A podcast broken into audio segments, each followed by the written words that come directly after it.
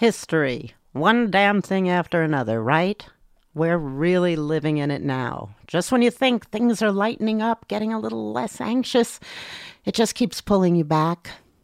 We need your support, your emotional support, your financial support. This is when we ask. So please, it only takes a minute. Just go to onthemedia.org and hit the support button or text the letters OTM to 70101. Thank you for listening and thank you for your financial support. It's about creating chaos in the course of these hearings, putting out this point that children are specifically under threat from Democrats, critical race theory, LGBTQ educators. You can follow the breadcrumb trail of QAnon straight through the hearings for Supreme Court nominee Ketanji Brown Jackson. From WNYC in New York, this is On the Media. I'm Brooke Gladstone. Also, this week, as war rages, the Ukrainian government rallies global support with breathtaking media savvy. My God, you know, they have really been able to move an entire international order by packaging a story that they did not choose. Plus, the multiple versions of Ukraine bound up in a single family's history. I realized that these people who threatened to kill my grandmother were also the people who saved my grandfather. And that's the moment where my view of Ukraine was completely turned on its head. It's all coming up after this. This episode is brought to you by Progressive Insurance. What if comparing car insurance rates was as easy as putting on your favorite podcast? With Progressive, it is. Just visit the Progressive website to quote with all the coverages you want. You'll see Progressive's direct rate. Then their tool will provide options from other companies so you can compare. All you need to do is choose the rate and coverage you like. Quote today at progressive.com to join the over 28 million drivers who trust Progressive. Progressive Casualty Insurance Company and Affiliates. Comparison rates not available in all states or situations. Prices vary based on how you buy. WNYC Studios is brought to you by ZBiotics. Seize the day after a night of drinks with ZBiotics pre alcohol probiotic drink. ZBiotics was invented by PhD scientists to break down the byproduct of alcohol, which is most responsible for making you feel crummy the next day. Drink ZBiotics before your first drink, drink responsibly, and you'll wake up refreshed and ready to take on the day. Try it for yourself at zbiotics.com slash WNYC and get 15% off your first order when you use WNYC at checkout. That's zbiotics.com slash WNYC and use the code WNYC at checkout for 15% off. Listener supported. WNYC Studios. From WNYC in New York, this is On the Media. I'm Brooke Gladstone, and these are what actual audible dog whistles sound like. They're not pleasant, but not nearly as excruciating as the human ones heard on the Hill this week during the confirmation hearings for Supreme Court nominee Judge Ketanji Brown Jackson. A glorious American moment was tainted by the senatorial effluvia expelled by the likes of Senators Tom Cotton. Do you think most detainees at Guantanamo Bay were, were mostly terrorists or mostly, I don't know, innocent goat farmers? And by Ted Cruz. Let's go back to your favorite topic of this hearing, which is the criminal law cases you had as a district judge, and in particular the cases involving child pornography.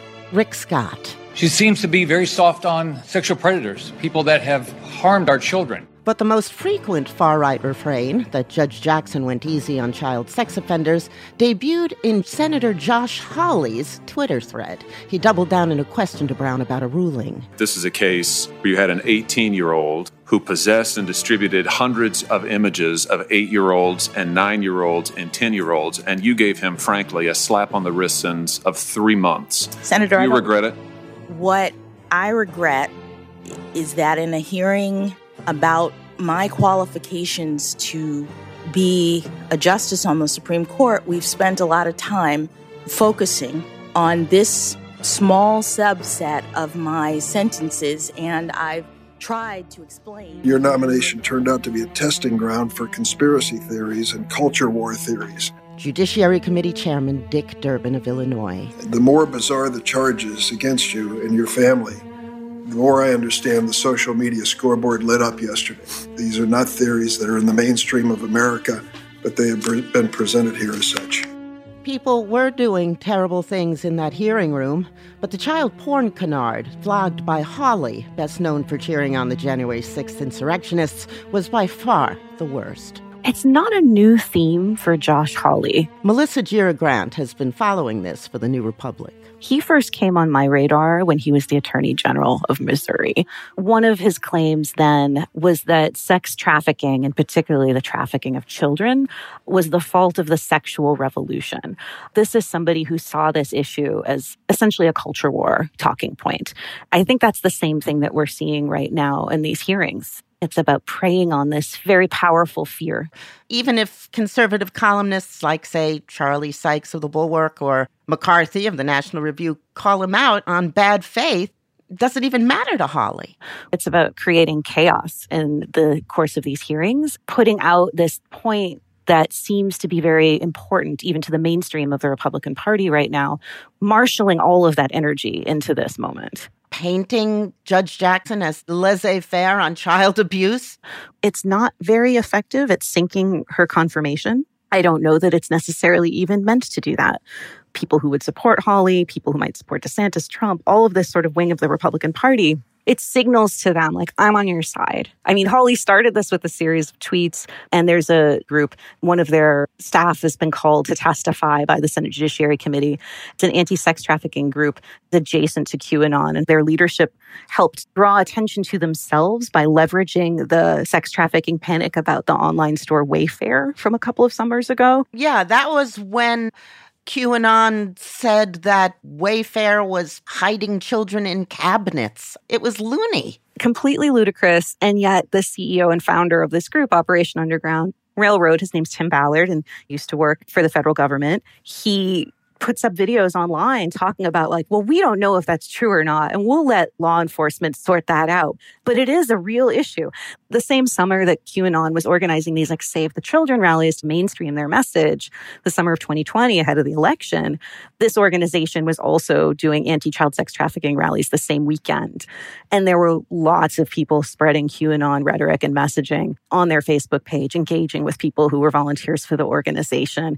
There was someone who was arrested in connection connection with January 6th who had just come from holding a fundraiser for this organization and then was later photographed with his feet on Nancy Pelosi's desk.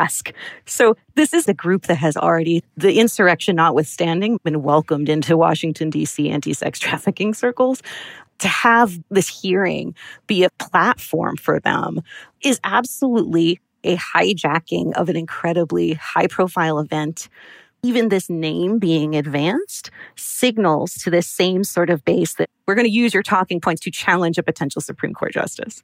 Let's pause for a moment at Pizzagate that helped jumpstart QAnon. That was the conspiracy theory about a sex trafficking ring run by Hillary Clinton and others out of a pizza shop in Washington. Someone showed up at the shop with an assault rifle. January 6th, insurrectionists shouted to the Capitol police officers that the officers were protecting pedophiles. It really seems like the rhetoric can and has incited violent action. That was what was scariest to me about Pizzagate. It seemed like using this tactic in service of this ridiculous and yet potent conspiracy theory about the Democratic Party. It didn't take very long to get from Pizzagate to January 6th. Have any of them looked into the actual nature and extent of child sex trafficking in this country?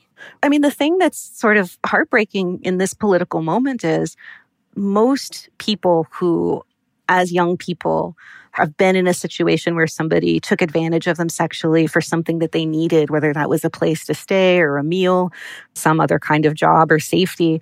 That is what sex trafficking looks like for youth in this country. We are not talking about this MAGA fantasy of children being held in the basement of a pizza restaurant in Washington, D.C., which doesn't even have a basement, which was the Pizzagate story.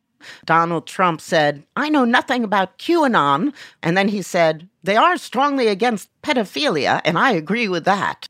You know, when Hawley is sort of bringing the specter of child pornography or pedophilia, in this moment, you know, it's a callback to that. The reality is, many of the people who say that they want to end this, whether that's Hawley or Trump, don't even understand what the problem is, but they are tapping into something that actually had a lot of legitimacy mm. before they showed up and tried to bend this rhetoric mm-hmm. for their purposes. It is about sort of painting your enemies, not just as like political foes, but as like actually evil people.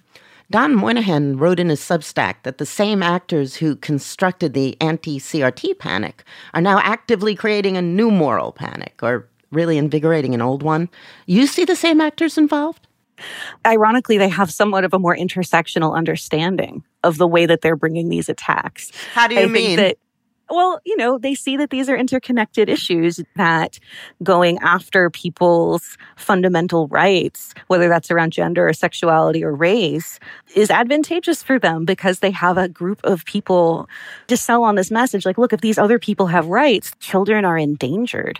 You've written about the child abuse rhetoric in Republican messaging, defending the uh, Florida legislation dubbed the Don't Say Gay bill by opponents because the bill seems to bar any discussion of sexual identity. That is regarded as harmful to children, not sexual activity or sexual advocacy, but merely an acknowledgement of different sorts of sexual identity.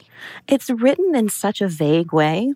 Ultimately, the judgment call comes down to do you want to open yourself up to a lawsuit from the most conservative, most homophobic, most transphobic parents in your district?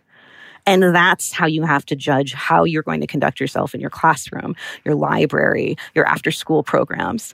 Then DeSantis is trying to throw up this fig leaf of like, no, no, no, no. It doesn't say don't say gay. Where does it say that? Well, of course it doesn't say that. This is part of DeSantis trying to launch himself even onto a larger stage. He now is hiding behind this idea that, well, if you're against this bill, then you must be for endangering children. And as his press secretary put it, you're basically a groomer. Let's talk about the term groomer because it's coming up everywhere. It prohibits the grooming of children by public school teachers. This evil that we're facing is grooming young children for sexual abuse. Oh my God. When did our public schools, any schools, become what are essentially grooming centers for gender identity radicals? It's such a pernicious and kind of old fashioned in a way claim to make about gender and sexuality, right? You know, Laura Ingraham specifically sort of updates it when she says schools are, you know, grooming grounds for gender ideology. What it is for them that's scandalous isn't, you know, LGBTQ people broadly, but like trans and gender nonconforming people specifically.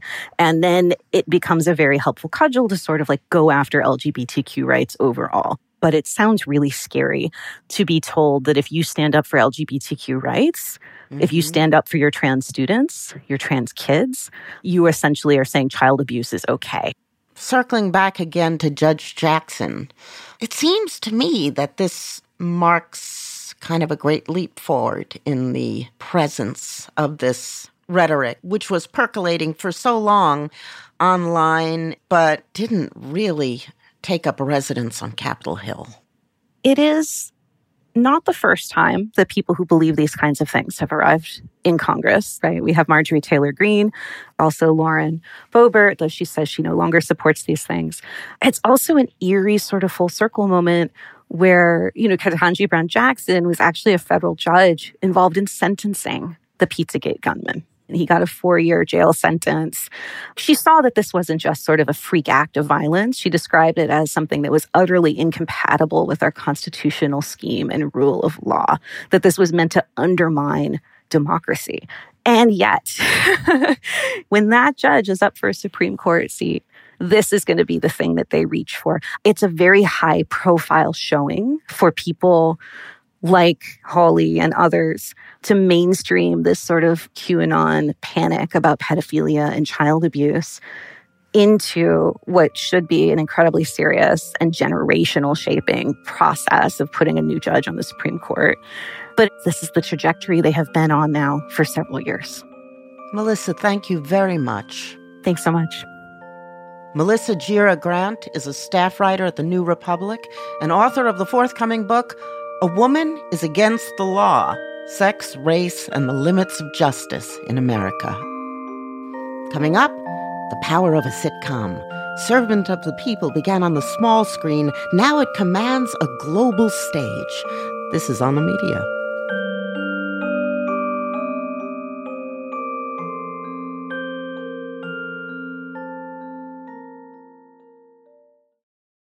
On the Media is brought to you by ZBiotics. Tired of wasting a day on the couch because of a few drinks the night before? ZBiotics pre alcohol probiotic is here to help. ZBiotics is the world's first genetically engineered probiotic, invented by scientists to feel like your normal self the morning after drinking. ZBiotics breaks down the byproduct of alcohol, which is responsible for rough mornings after. Go to zbiotics.com slash OTM to get 15% off your first order when you use OTM at checkout. ZBiotics is backed with 100% money back guarantee, so if you're unsatisfied for any reason, they'll refund your money no questions asked.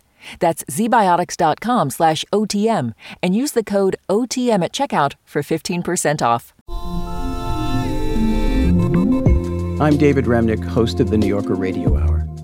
There's nothing like finding a story you can really sink into that lets you tune out the noise and focus on what matters. In print or here on the podcast, The New Yorker brings you thoughtfulness and depth and even humor that you can't find anywhere else. So please join me every week for The New Yorker Radio Hour, wherever you listen to podcasts. This is On the Media. I'm Brooke Gladstone. Earlier this month, when Ukrainian President Volodymyr Zelensky was asked how it felt to be Putin's number one target, he said this My life today is wonderful. I believe that I am needed. President Zelensky's courage in remaining in his country and his staff's inspired communication of the war's toll has spawned a rare kind of global awe. In our hunger for more of this compelling character, many of us have turned to the sitcom he produced and starred in back in 2015 called Servant of the People, newly available on Netflix. It's rather amusing, but wildly compelling, because his role on that show was what vaulted him into office and Putin's crosshairs. He played Vasil Petrovich Holoborodko, a beloved history teacher who lives with his parents and rides a bike to work.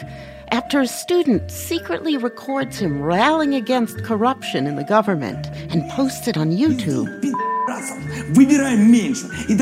Holoborodko becomes a viral sensation and then president of Ukraine. Zelensky built his campaign on the deep appeal of Holoborodko. They shared the same platform to free Ukraine from oligarchs, bribery, and broken roads. His party bears the sitcom's name, Servant of the People. Slate writer Lili Loofbourow recently probed the question of who Zelensky was and is, and why exactly he means so much to the rest of us. Welcome back to the show, Lili. Thank you so much for having me. So, you wrote If history repeats itself first as tragedy, then as farce, what happens when the order is reversed? Watching Servant of the People, you just can't avoid the parallels between the character and the real man, to the extent that we can even imagine we know the real man. You also say that he shares some faults with his alter ego. On Servant of the People, He's determined to fight the entrenched cronyism, so he fires a bunch of pretty corrupt officials. but then his solution to the problem of cronyism is to hire all of his friends and his ex wife to take over senior government positions, many of whom have no qualifications whatsoever. In fact, one of his friends is an actor, and he makes him the Minister of Foreign Affairs. And his very first act is to make a series of extremely racist statements on camera. But the show doesn't judge him for that. That foreign minister remains the Minister of Foreign Affairs. And the real Zelensky did something a little bit similar. Like once he was elected president, he actually brought some three dozen of his own associates from the entertainment industry into his government, installing them also in departments, many of which didn't share much with the areas of expertise that his friends had, like national security or defense.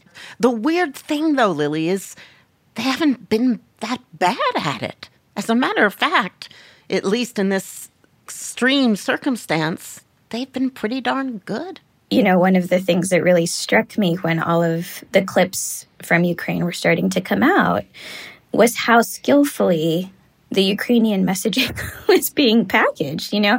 And you mm-hmm. have to think that having a team of showbiz experts at the helm had something to do with that. that might not make for great day to day government. Right. Zelensky was in real trouble before the Russian invasion. Over 60% of the country did not want him to run for reelection. There had been some corruption scandals within his own administration when he was supposed to be the anti corruption guy. His chief of staff's brother was selling high level positions, which is something that could mm. have happened in Servant of the People, and he didn't do much about it. But mm-hmm. in terms of meeting this particular moment, my God, you know, they, they have really been able to move an entire international order by packaging a story that they did not choose. You also noted that his image and, more importantly, perhaps, his attitude, his tone, his stance transformed. Yeah. It's another strange parallel when you watch Servant of the People. There's an arc, right, that Holoborodko goes on where he starts off as I'm not going to say an amiable doofus. He's an intellectual. He's smart. He's a scholar. He's a historian. But he can't resist a watch when it's offered to him. right. He's initially kind of overwhelmed by the image making exercise that the entire state apparatus has for him. He's being dazzled by designer suits that he can choose and shoes and watches. And he's much too receptive, at least initially, to everything that his prime minister suggests. The prime minister is, of course, an ally of the oligarchs. And so, what happens over the course of the series is that Holoborodko learns to take control of his own image. He selects a suit that is kind of dressed down. He rejects the security detail. He fires the masseuses and the psychologists that are supposed to keep him intact and the fancy cars. And if at first in the show, like he's only dreaming of reading the corrupt officials in government, the riot act, by the end, he's actually done it a number of times, right? You watch him rise to the occasion and learn to occupy the power of his position and deploy it. Zelensky has been on kind of a similar arc.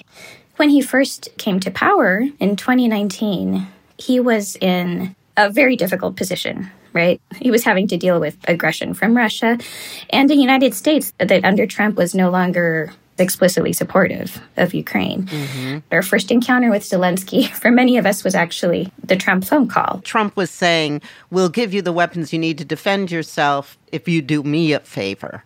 And you saw Zelensky tap dancing, kind of alternately praising and defying Trump. I mean, it was an impossible situation for anyone. But most of us were going, this poor guy is way in over his head. Yeah. Even in his meeting with Putin, the first one that took place in Paris, which, by the way, I have to say again, there's another Holoborodko parallel there because Putin, of course, showed up in a limousine and Zelensky showed up in a gray Renault minivan. but in any event, in that meeting, everyone understood that Putin had all the leverage and that was once again in a very difficult diplomatic position. So we watched him do his best, but he definitely wasn't what he has since become, which is kind of a powerful, uncompromising, and inspiring figure making clever and layered demands. You know, he told the US when they offered to help him escape that he needed ammunition, not a ride. He's become very bold. And of course, all of this is bolstered by his stunning rhetoric. You quote him saying, even simple farmers are capturing Russian soldiers every day, and all of them say the same thing. They don't know why they are here. They're not warriors of a superpower. They're confused children who've been used take them home. I mean, it's brilliant. What better way to appeal to a certain kind of half evacuated Western sensibility than to remind them of a kind of noble war where there is a good side and an evil side, than by overtly sympathizing with the enemy's soldiers. You wrote, There's a drunkenness to the explosion of pro Ukrainian sentiment. You mentioned the U.S. Marine Corps subreddit that had a post called Zelensky is about as motivating a leader as I've seen in our lifetime. And a reply was, Yep, I'd follow that guy into hell. The idea, you wrote, of a political leader willing to die with his people has struck so many as unthinkably brave and more than a little thrilling. I called it drunkenness because I think it feels very good to be able to enthusiastically support someone in a context that feels morally simple and clear cut. I don't think that's an experience most of us have very often. you know, the Battle of Snake Island, which was one of the very early stories that went mega viral, was the story of these incredibly brave Ukrainian soldiers on this island, 13 of them, who told the Russians when they arrived there, go f- yourself on the radio after saying, turn it up. so it's thrillingly courageous, right? They wanted that captured as their last act before all 13 were slain, as, you know, as President Zelensky told us that Thursday. That story, I think, was instrumental in catalyzing a lot of the you know, really fervid pro Ukrainian feeling. It also turned out to not be true. Not completely. The defiance was true, but the tragic conclusion was not. Exactly. There was really good news that the 13 soldiers were not slain. And so I think that a lot of those early moments fueled an extraordinary amount of feeling. You can't imagine Spielberg doing any better. And I think that that has downsides. What have you got in your mind? You know, some journalists, in trying to narrate the war, keep falling into these awkward constructions that hint mm. at an us into them. Like CBS News foreign correspondent Charlie D'Agata said, You know, this is a relatively civilized uh, relatively European, I have to choose those words carefully too, uh, city where you wouldn't expect that or hope that it's going to happen. But I don't even know what he means by hope that it's going to happen. But you know, it was it was a, just a disaster. And he apologized, but I think that more important than the apology is is trying to understand what is going on there because he's not alone. And that is worrying. You wrote that no one could fault the skill with which the Ukrainians have made the heroes and villains clear or the virtuosity with which they've calibrated their actions to move specifically Western sensibilities. I think something weird is happening, and we see it reflected in Charlie D'Agata's, you know, civilized versus uncivilized, you know, formulations and all the sympathy that is accruing to Ukrainian refugees that never accrued to other refugees. And it's, I think that pro Ukraine feelings are coalescing around a category of identification that's in a vague way the West. A category that we know has done a great deal of harm. Westernness is responsible for empires, it's, it's responsible for racism. It's not a category that we claim with pride. And you said it was ironic that Putin's existential fears about the West may have accidentally revitalized that category. Exactly. Westernness to the extent that it existed as an international phenomenon was in real decline. In fact, a new concept had emerged called Westlessness hmm. in some international relations discourse, trying to name the way that Western alliances were dissolving and the ideological poles that they used to share are shifting away. And examples of that are, you know, Brexit and Donald Trump reportedly wanting to leave NATO. The West really is apparently rising again as an object of identification for people who are looking for a way to enfold Ukraine in and mm-hmm. include it in something. And the thing that they are sort of grasping to include it into is you are like us, and so therefore we feel particular sympathy with you. You know, you can see why that's dangerous. The category is rusty from disuse, and people who have been very thoughtful about jingoism or about all kinds of military interventionism are suddenly, I think, so incensed by what's happening to Ukraine that they are falling into a lot of these traps of Westernness that we would do well to think very carefully about. How do you watch yourself watching Zelensky? I think for me, it has meant being suspicious anytime I start to feel myself becoming too fervently a part of an us. So, sympathy is warranted and safe. I think horror is appropriate and necessary. But I think when it starts to become a team emotion, that's where um, a step back is called for. Lili, thank you so much. Thank you for having me. Lili Loofbourow covers culture and politics for Slate. Coming up, more stories of a Ukraine past and present that persist in the memories of a writerly American family. This is on the media.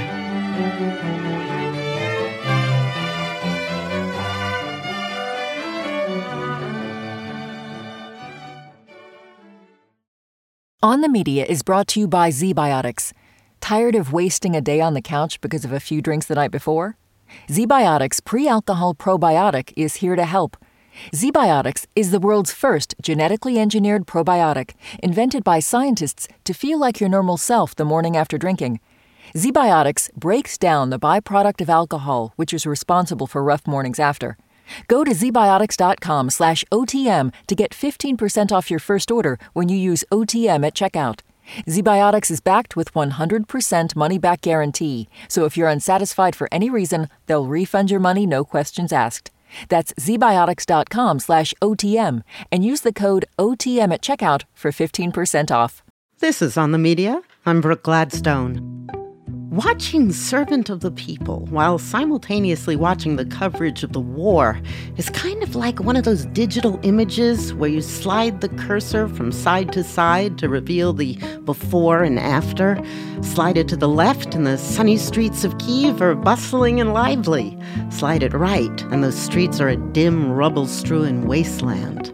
Obviously, in real life, only one of those realities exists now. Our next story is about multiple versions of Ukraine, too. Some from the past, some from the present, all of which existing in one family's shared history. The family is the Foers. Franklin Foer, the eldest son and a staff writer at The Atlantic, told the story to Julia Longoria, host of the WNYC podcast, The Experiment. It's a repeated refrain from Vladimir Putin and his acolytes. Putin has said he wants to, quote, denazify the Ukrainian government, that they are a, a liberating force from essentially an oppressive Nazi government. When I heard Putin say that, I thought about my own journey with Ukraine because there was a point not so long ago when I would have agreed with him or you know thought that there was some truth to what he was saying because I grew up with my grandmother's stories. Franklin's grandma and Vladimir Putin happen to have a similar story that they've told themselves about Ukraine. As you might imagine, they don't have a whole lot else in common. Now we have Grandma Ethel here. I'm so pleased to have her here. My grandmother's name was Ethel. Before she passed away in December 2018, Ethel was a guest on the Martha Stewart show. So one cup of matzo meal. Yeah, but now, right. what kind of matzo meal? Yeah, What kind? Straight. or Streit's. Okay. Manischewitz, whatever. Okay. Okay. She was very warm. She loved to talk to people on the telephone, always in a very loud voice because she wasn't totally convinced of the technology. she had a real bounce in her step, despite having survived so many terrible things. I came from Europe and I went through the war. I was very lucky. I escaped Hitler. Yeah, lucky, lucky. Luck and intuition. My mother came to this country as a little girl. Home had been Ukraine, but they didn't see themselves as Ukrainian. They saw themselves as Jewish.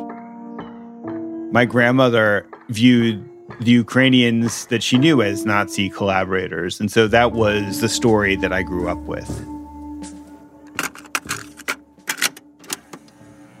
The purpose of this interview is to add to the oral history of the Nazi Holocaust so that future generations will know what happened. With this knowledge, hopefully, we can prevent any such occurrence in the future. Could you please tell me your name? Ethel Kaplan. I was born in 1920, June 15. I had two sisters, and we were very, very close, you know? The part of Ukraine she lived in had been previously Polish, but then became part of the, the Soviet Union. She'd been a communist actually as a little girl. She liked to talk about how she would go down to wash the family's plates before Passover to make them kosher for the holidays, and that she would go out and sit by the river with the boys who liked her. I had a lot of friends, a lot of friends. But then she describes one day she saw paratroopers fall from the sky. A lot of people started running and the soldiers, and we could uh, see parachutes and airplanes. And there was a collective state of panic in her town. Ethel had just turned 21 years old. This was 1941. The Nazis began their surprise invasion of the Soviet Union in June of that year. One of the first places they attacked was what is now known as the country of Ukraine, and what was then known as the Ukraine, or the borderlands, the edge of the Soviet Empire. This was Ethel's homeland. And she makes a snap decision to run for her life. What did your mother say to you when you said you were leaving? She was speechless. She didn't say anything. Did she try to change her mind? No. Why didn't her mom go with her? Her mother couldn't imagine the worst. If you lived in this part of Ukraine, you were used to pogroms, you were used to invading armies, you'd survived terrible things before, and she couldn't imagine why it would be different this time. As early as the 1800s, before the Soviets took over, there were riots against Jews in this area known as pogroms, where non Jews would commit violence against Jewish people, sometimes egged on by Russian police. But Ethel had never witnessed any of this firsthand, so when she saw paratroopers arrive, she was scared. She felt she had to leave. She had no destination in mind. We didn't realize what we are doing. We just were running and we just had to survive. So she's going east. She ends up in Kiev. The whole city is in a state of wartime panic. And she gets to the train station and ends up in Kazakhstan, where she gets assigned to work on a collective farm. There's a radio in the farm, and so she's able to, to track the progression of the war that way. She gets a sense that the Soviets are pushing back against the Nazis and conquered the swath of Ukraine where her village is. And so she writes a letter to Joseph Stalin asking for permission to be able to visit her town. And although she never heard back from Stalin himself, but she got some sort of response. They sent me that all my family died.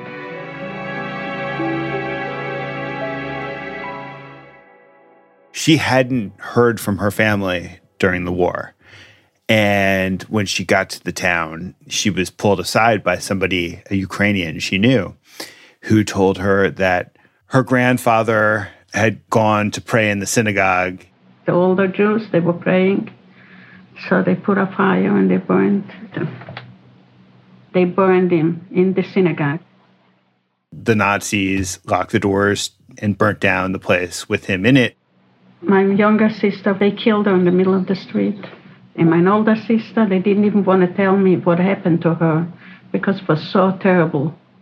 The Nazis had marched her sister and her mother to the forest outside of the town and forced them to dig a grave and then line the Jews up and shot them so that they fell back into this grave. This is what they told me. Um, everybody got killed, every one of them.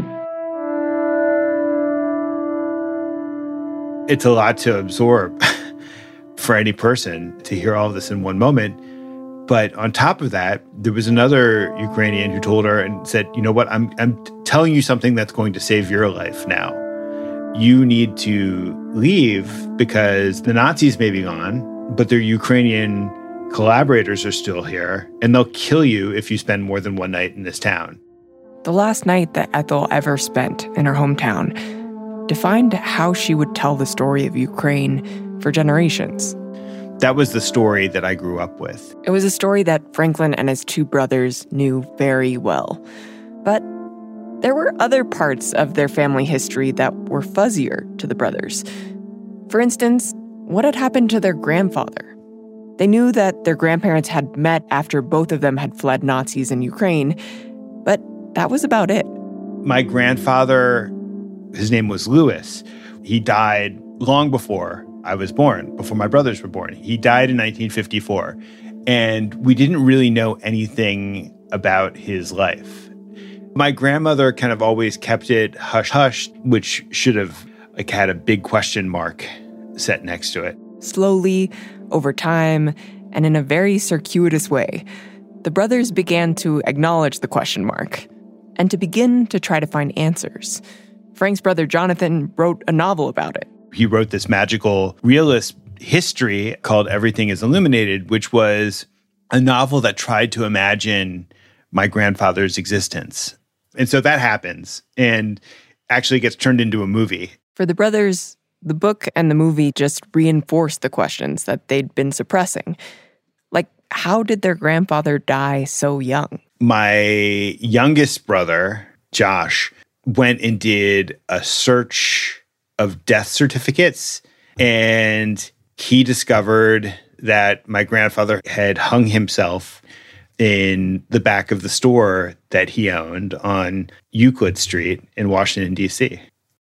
And there's one other mystery that I think I need to introduce right now, which is that when my mom was 40 years old, just after her 40th birthday, she had a conversation with my grandmother. And my grandmother told her, You know, your father had another daughter and she was killed in the war and was seven years old when she was murdered. And my mom was seven years old when my grandfather killed himself. And for my mother, this was like this earth shattering moment. Like she was just so gobsmacked by this revelation. Frank's mom, Esther, started to look for answers herself. Who was this half sister of hers? How did her dad escape the Holocaust? She had held on to one shred of evidence of her dad from many years earlier. The photograph. There was a photograph of him sitting with three Ukrainians.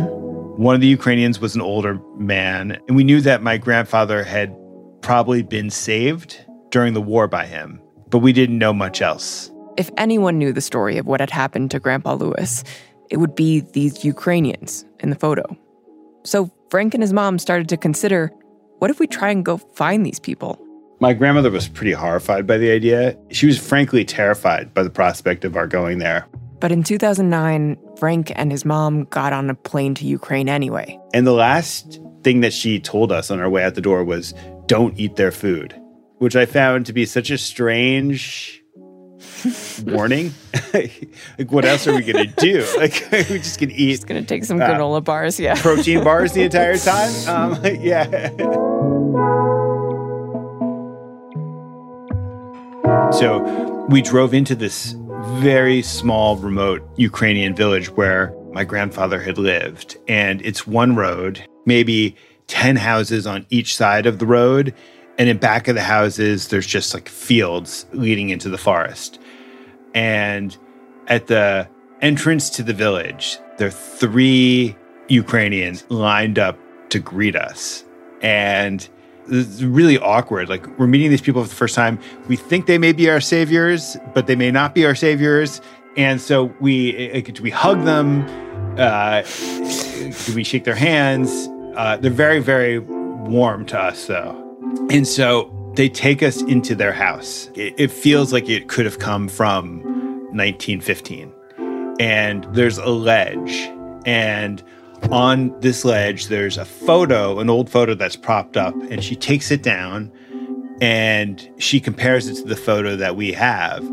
And it's pretty clear that the guy who's sitting next to my grandfather is in this photo that she has. This guy had a button on his shirt that was in both photographs. It just looked like it couldn't have been a coincidence. And so my mother and I are starting to get very excited that we may have found the family that saved my grandfather.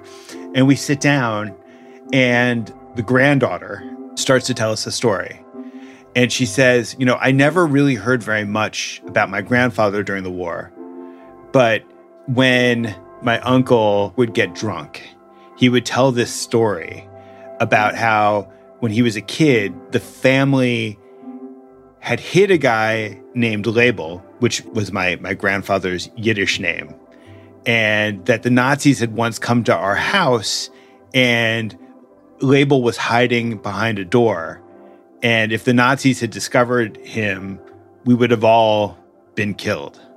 And at that moment, the grandson disappears and he comes back with an old woman she comes into the room and she runs her thumb over my forehead and she says, You have your grandfather's brow.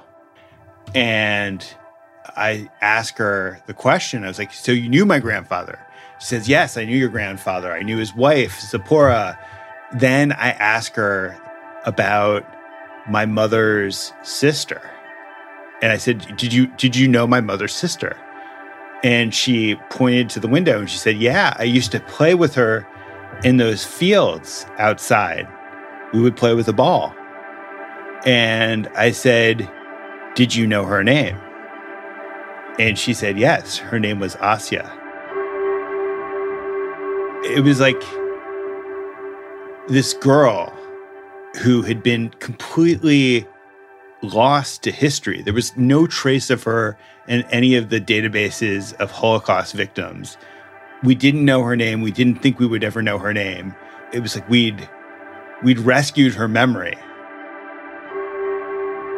To me, in a way, that's Ukraine. It's like Ukraine is this place where history continues to exist. Like these things that you think are so distant in the past are actually still touchable. That's the moment where my view of Ukraine was completely turned on its head.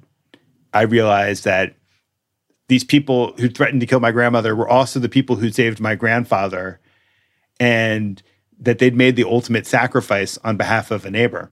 I mean, I found myself crying into the arms of this Ukrainian family who I'd only just met, but but knowing that I owed them the greatest debt. In 2014, I was editor of the New Republic magazine and I watched the events of that year. I watched how the people of Kiev had risen up against the corrupt pro Soviet government that existed and uh, installed a democracy in the country. And I watched as Vladimir Putin invaded Crimea and then invaded eastern Ukraine. And there was this real struggle for the soul of the country. And the New Republic organized a conference in Kiev. The conference took place in May of 2014, just two months after Russia had invaded Crimea and eastern Ukraine, a precursor to the violence we're seeing now and the city still felt like it was in the middle of a revolution.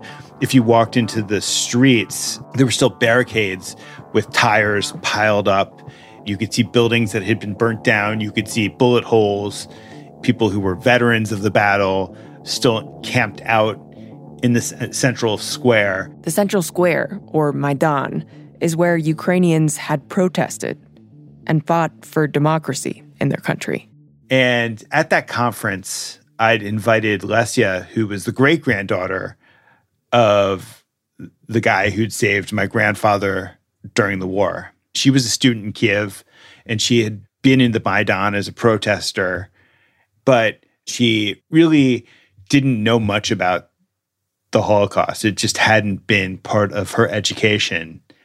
And so I went with her to Babi Yar which is a ravine where the Jews of the city were marched and killed in one of the biggest mass graves in history. Over the course of several days, 30,000 Jews were killed in this ravine. I mean, in a way, I was learning about it as we were walking through. I mean, I, I, knew I knew the basic outlines of it all from before, but she was really learning about it for the first time. And it was incredible to watch her face as she started to comprehend what had happened at this place.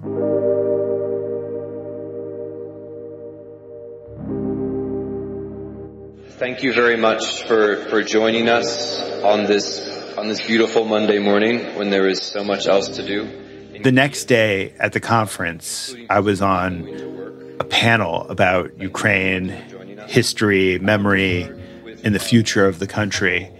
So I started to tell the story about the guy who'd saved my grandfather during the war. He would not have survived the war if it were not for uh, his Ukrainian neighbor, David, who was one of the, the truly righteous Gentiles. And he hid him in his house for a year. And I mention this story in part because the great granddaughter of the man who saved my grandfather, Lessa, is here in the audience and she was on the Maidan. And I found myself just really overwhelmed by the emotion of the moment. And this has been a very meaningful, sorry, unexpected, um, a very meaningful experience for her. And it's kind of the beauty of what's happened. What, Lessa? Oh, Lessa, Lessa's here. Lessa. And I pointed to her, and the room just kind of broke out in a sustained applause for her. And the organizer of the trip kind of brought her up on stage. I hope I didn't embarrass you with that. And it was just, it was such a moving moment for me because I felt like I was able to publicly acknowledge the debt that I had to her family. This guy needs a hug. Okay.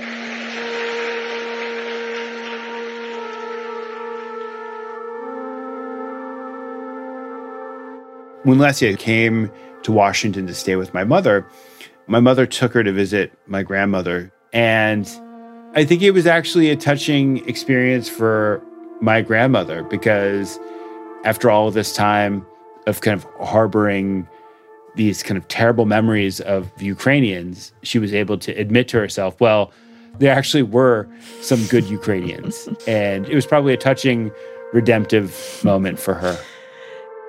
So, where is Lessa now? Uh, she is in Kiev. Do you want to get in touch with her? Yeah. You know, she may be in her village now. I, I have to ask my mom. Hello. Hi, Esther. It's Julia. I just wanted to call you because it's been such a pleasure talking to your son, Frank. Or Oh, Franklin. Does you. he go by Frank Yes. or? Uh, you know, he used to go by Frankie, uh, but now he goes by Frank. um, and you know, uh, Lessa, I don't know if you were able to talk to her. Yeah, we, we've been trying to reach Lessa. H- have you been in touch? Yes, every day I got I got uh, something from her today. What did she say?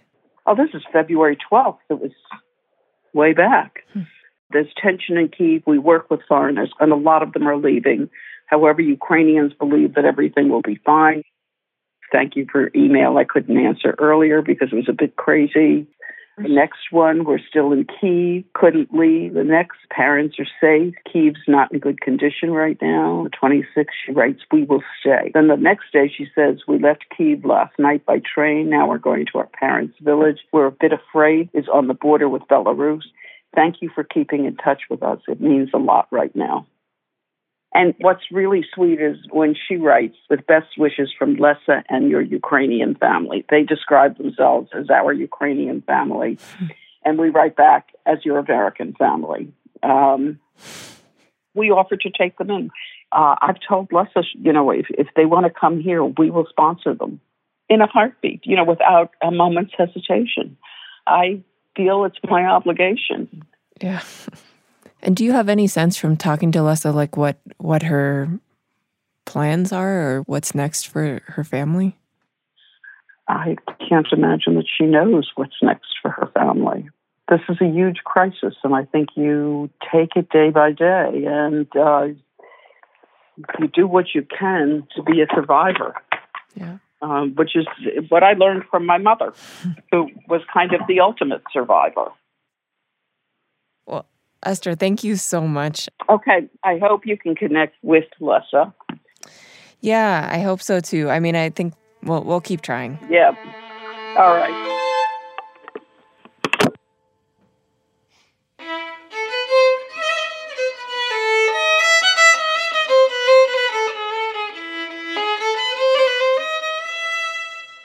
On the Media is produced by Micah Loewinger, Eloise Blondiau, Rebecca Clark Callender, and Max Balton, with help from Aki Camargo. Our engineers this week were Adrian Lilly and Andrew Nerviano. Katya Rogers is our executive producer. On the Media is a production of WNYC Studios. I'm Brooke Gladstone. WNYC Studios is brought to you by ZBiotics. Seize the day after a night of drinks with ZBiotics pre alcohol probiotic drink. ZBiotics was invented by PhD scientists to break down the byproduct of alcohol, which is most responsible for making you feel crummy the next day. Drink ZBiotics before your first drink, drink responsibly, and you'll wake up refreshed and ready to take on the day. Try it for yourself at zbiotics.com slash WNYC and get 15% off your first order when you use WNYC at checkout. That's zbiotics.com slash WNYC and use the code WNYC at checkout for 15% off.